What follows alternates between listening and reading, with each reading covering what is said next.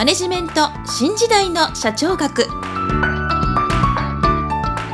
こんにちは。中小企業診断士の六角です。今回もマネジメント新時代の社長学をお聞きいただきありがとうございます。今回は第28回。テーマはカンパニー制と持ち株会社についてお話しいたします。もし私の著書を使いでわかる経営の基本一番最初に読む本をお持ちの方は66ページ第3章第4節。カンパニー制と持ち株会社の活用をご参照いただきたいと思います。それでは本題に移ります。前回事業部制についてお伝えしたんですけれどもさらに事業部の独立性を強めた組織であるカンパニーという組織を持つカンパニー制という制度を導入する会社が現れました。カンパニー制では一つの事業部または複数の事業部をあたかも一つの会社のように独立させます。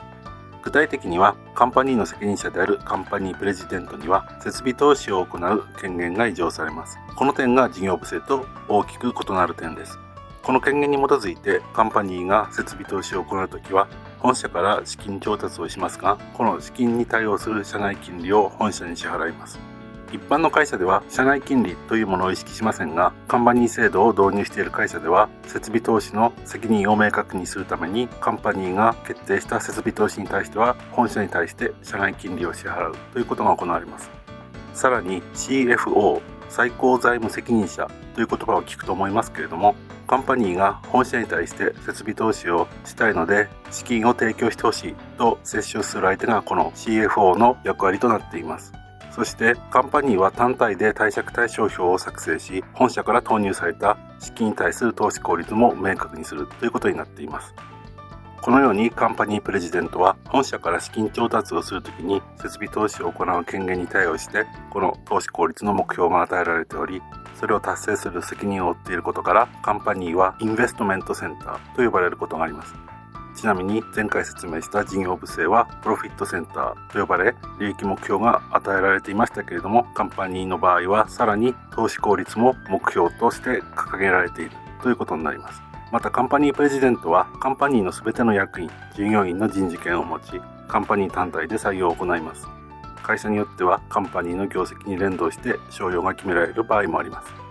このカンパニー制を導入する目的としてはカンパニーに大幅な権限を移譲することで事業環境の変化に対応し事業環境の変化に迅速に対応させたりカンパニーに対して起業家精神を持たせより積極的に事業に臨んでもらうということが挙げられます。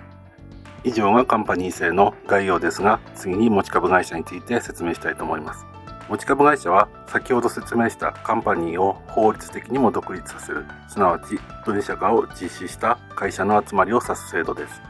この場合本社は持ち株会社ホールディングカンパニーとして分社化した子会社サブシディアリーを束ね傘下の会社の集団として戦略を策定したり傘下の会社の集団としての戦略を策定したり子会社間の資源配分を行ったりする役割を担います。子会社は独立した会社としてそれぞれの会社の社長の指揮のもとそれぞれの定められた事業を担います。ちなみに日本の会社法では他の会社から議決権の50%を超えて保有されているなどその会社から実質的に支配されている会社を子会社と定義しています。一方子会社を支配している会社は親会社ペアレントカンパニーと呼ばれています。